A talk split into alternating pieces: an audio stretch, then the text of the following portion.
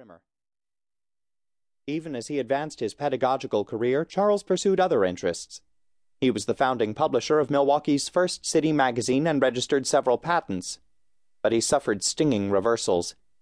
In 1878, when Laha was seven, her father was forced to auction off the substantial house he had built only two years before near Milwaukee's exclusive Yankee Hill, overlooking Lake Michigan.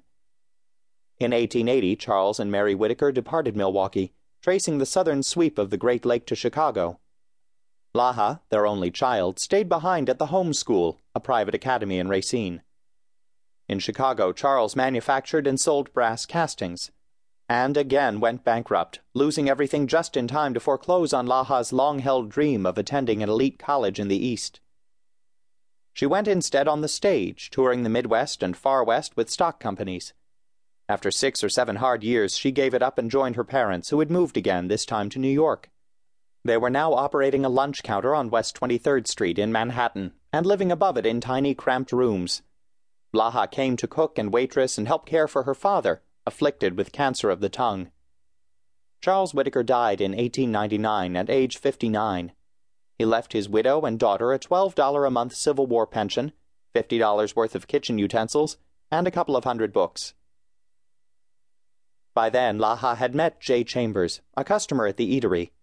He was short, dark, plump, and boyish, and five years Laha's junior.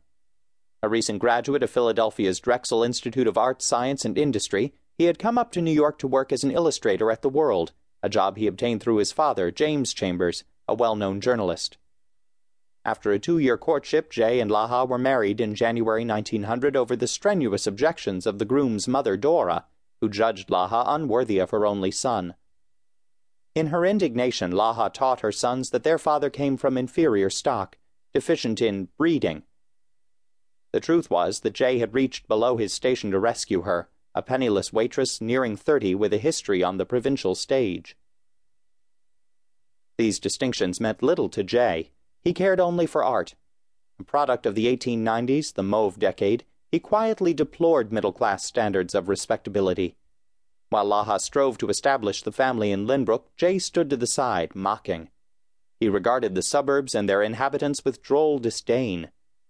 He once bet a friend he could walk to Lynbrook Center, the Five Corners, clad only in pajamas and not attract a single comment from his complacent neighbors. He won the bet.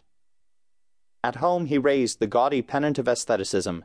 He wore a linen samurai robe, planted a large replica of the Venus de Milo on the living room floor, and mounted on its walls a permanent exhibition of his book plates, prized by collectors, and whimsical Christmas cards, prized by his friends.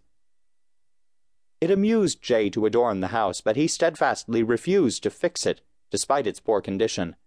The yellow exterior coat had been bleached of color by the salty ocean winds.